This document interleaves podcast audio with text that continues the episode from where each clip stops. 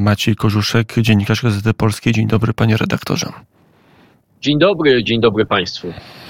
No i ty, czy media za oceanem, czy Ameryka, czy w ogóle Europa Zachodnia, świat anglosaski zauważył początek rządów Donalda Tuska w Rzeczpospolitej?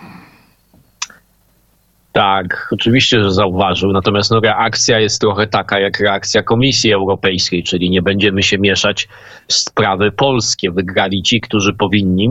To w ogóle jest ciekawy mechanizm. Ja, jak dochodziło do przejęcia tego, jak się dzisiaj okazało, no w istocie bezprawnego mediów publicznych, zwracałem uwagę, my oczywiście dziennikarze byli najbardziej zainteresowani też no, naturalnie swoim miejscem pracy, ale też no, tymi mediami, które oglądało się w Polsce. Natomiast obok mediów publicznych, znaczy w ramach mediów publicznych powstało też kanał TVP World, który w ocenie w większości, zdecydowanej większości był a, absolutnie neutralny względem polskiej sytuacji e, politycznej, natomiast opisywał przede wszystkim wojny na Ukrainie, był zdecydowanie antyrosyjski i on został zamknięty, został wyłączony sygnał, przez kilka dni jeszcze pracowała redakcja.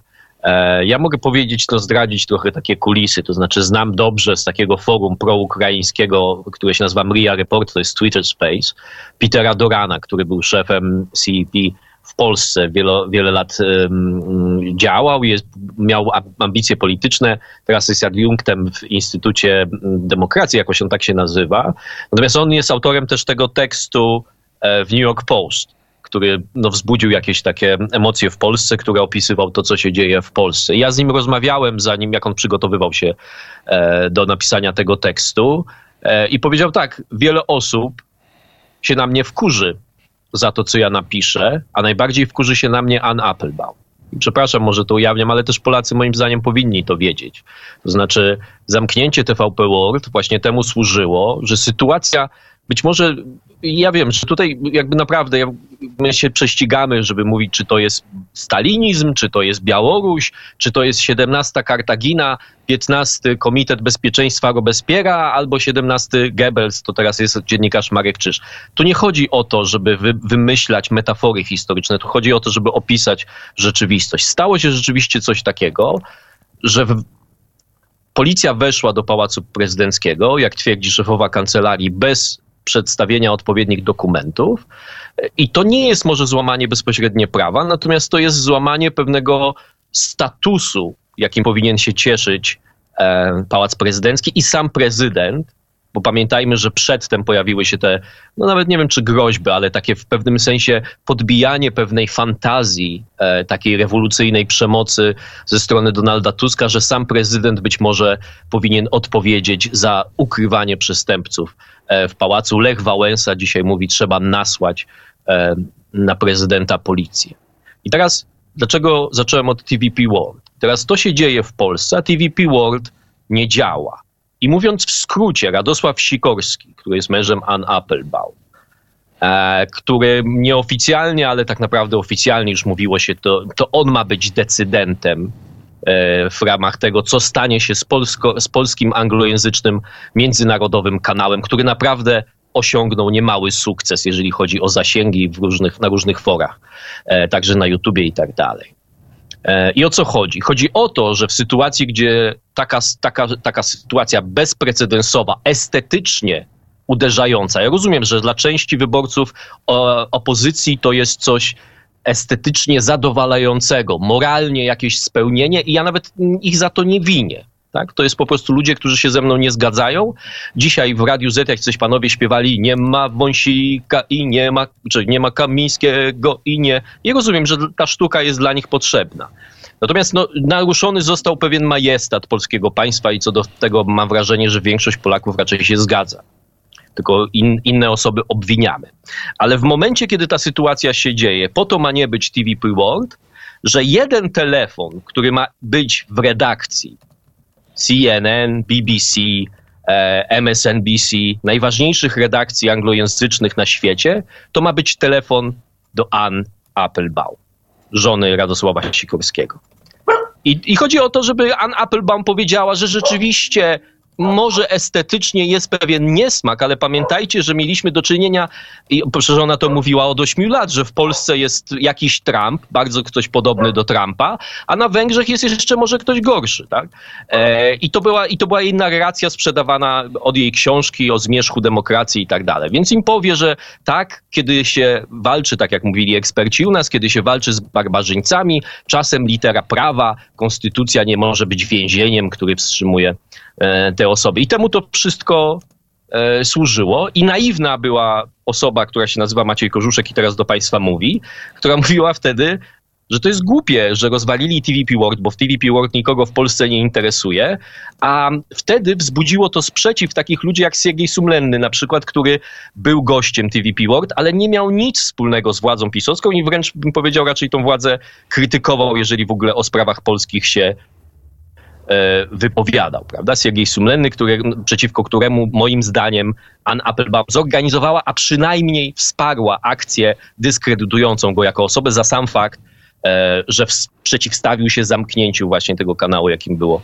TVP World. Więc jak pytamy się, jak media światowe to odbierają, no to pamiętajmy o tym zaniedbaniu wieloletnim prawicy i świadomej dominacji. Bo teraz jak państwo, Rafał Woś napisał w dosyć chyba niszowym mimo wszystko e, magazynie londyńskim artykuł o tym, co się dzieje w Polsce, ale jak takie głosy się pojawiają, to jest bardzo sprawna na mediach społecznościowych społeczność, E, na przykład do niej należy pani Joanna Kędzierska, która była współpracownicą Petera Durana e, właśnie w CEP, e, która pisze, nie, nie, nie, źle napisali, oni wprowadzają was w błąd, e, oni, i, i, to oczywiście jest napisane po angielsku, e, tak żeby, no jest ten, że tak powiem, ta, to, ta druga strona uprawia i to musimy sobie z, z tego sprawę zdawać bardzo sprawny gatekeeping, tak? to znaczy zatrzymywanie informacji, filtrowanie informacji.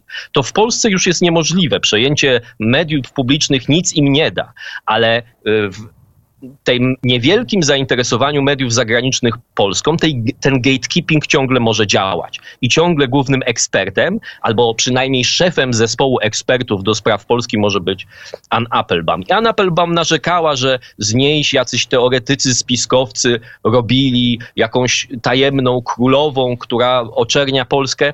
Nie, ja nie wierzę w to, że ona jest królową. Ja wierzę, że ona po prostu uprawiała bardzo skuteczny networking przez całe lata, że zgadza się w ocenie pozycji politycz, y, polityczno-społecznej w Polsce ze swoim mężem i ponieważ mąż też jemu bardzo zależało na tym, żeby powrócić do władzy, no to, no to w ten sposób postępuje. Ale ja nie mówię, że to jest jakiś wielki spisek. To jest po prostu networking, którego e, dokonywali. Zresztą, przepraszam, opowiem ostatnią a propos tego networkingu historię. Miałem okazję brać kiedyś w takim programie stypendialnym ambasady amerykańskiej, no już z pięć lat temu to było, i poznałem w Departamencie e, Stanu takiego urzędnika, z nim zacząłem rozmawiać o, o pewnych rzeczach. On, on przyjechał do Warszawy pewnego dnia. I mnie zaczął i mówi, rozmawiam z tobą, bo ty jesteś przedstawicielem tych prawicowych mediów, e, to jestem ciekawy twojego zdania. No i ja zacząłem mu na przykład tłumaczyć, to wtedy było, mówię, już ileś lat temu, tłumaczyłem sytuację w Trybunale Konstytucyjnym, jak ja to widzę i, i nagle powiedziałem Andrzej Rzepliński. A ten pracownik pracownik Departamentu Stanu mówi, ale nie, ja znam Andrzeja, ja z nim rozmawiałem z nim wcześniej, prawda? Kilka innych nazwisk, e, te, które są kojarzone z polskimi elitami wymienimy, on powiedział, tak, ja znam te osoby, ja, ja je doskonale e, kojarzę, tak? Więc to, co jest trochę tragiczne, ale też może powinno być jakąś nauczką, tak? To znaczy, by, mm, my musimy, no ten, ten gatekeeping jest naprawdę skuteczny, i on, jego naprawi, naprawić go można tylko ciężką pracą, budowaniu kontaktów, e, używaniu argumentów, nie okłamywaniu ludzi, nie przedstawianiu jakiejś, e, jakiejś fałszywej teorii. Mm, ale to będzie długo trwało, no bo pamiętajmy, że, że ten e, początki tego zbudowania tych, tych sieci kontaktów w mediach zachodnich, one sięgają czasu, kiedy Polska też była obdarzona pewnym takim super kredytem zaufania, tak, symboliką Lecha Wałęsy, e, miejsca, w którym no de facto ro, rozpoczął się upadek Związku Sowieckiego, e, i ci no, ludzie, którzy tworzyli na przykład Gazetę Wyborczą, mieli ten kredyt i nawet jak nie mieli doskonałego języka angielskiego, to z nimi chciano rozmawiać, a dzisiaj ktoś, kto jest z prawej strony i chce rozmawiać z ludźmi na zachodzie, e, będzie się już, będzie się już jakby zmagał e, z tą, z tą łatką, która mu przez te wszystkie lata została przyklejona. Tak? Ja często tak miałem, że wypowiadałem się w sprawie Ukrainy, a ktoś nagle z Polski się pojawiał i mówił, ale uwaga, uwaga, ja chcę was ostrzec, ten ktoś, kto do was mówi, to pracuje w mediach, które są wspierane przez aktualny rząd. Tak jakby media w Polsce nigdy nie były przez żaden rząd wspierane, to jest inna sprawa. Ale takie, takie korekty ci ludzie mają poczucie, że trzeba robić, że jak prawica jakikolwiek nawet malutki przyczółek zdobędzie e, w opinii publicznej zachodniej, to trzeba jak najszybciej interwencje podejmować i to ukracać. Więc to jest, to jest dużo brutalniejsza gra tak naprawdę niż gra nawet o, o zarządzanie rządem dusz w mediach polskich. Tak? To, to trzeba brać pod uwagę. Panie redaktorze, to jest ten element y, zagranicznej oceny, a mamy też a takie symboliczne. Ostatnio pan ambasador Mark Brzeziński, ambasador USA w Polsce, ma talent, jednak okazało się, że ma jakiś talent y, i tym talentem jest robienie sobie zdjęć w odpowiednim momencie z odpowiednimi osobami. E, dzisiaj pan mm, ambasador wrzucił zdjęcie z mm, wicepremierem, ministrem cyfryzacji. Zresztą pan Brzeziński ma taki bomot, który powtarza, że, że kiedyś mówiono, zresztą chyba Carter mówił, że jak czegoś nie było w telewizji, to nie, nie Kissinger, mhm. jak czegoś nie było w telewizji, to tego nie było w ogóle, a teraz jak czegoś nie ma na Twitterze, czy albo na Instagramie, to tego też w ogóle, to też w ogóle nie jest, y, nie ma znaczenia, więc wstawia na Twittera, Instagrama różne zdjęcia. Ameryka uznała, że, że Donald Tusk ma carte blanche do, do, do robienia w Polsce, co mu się y, żywnie podoba.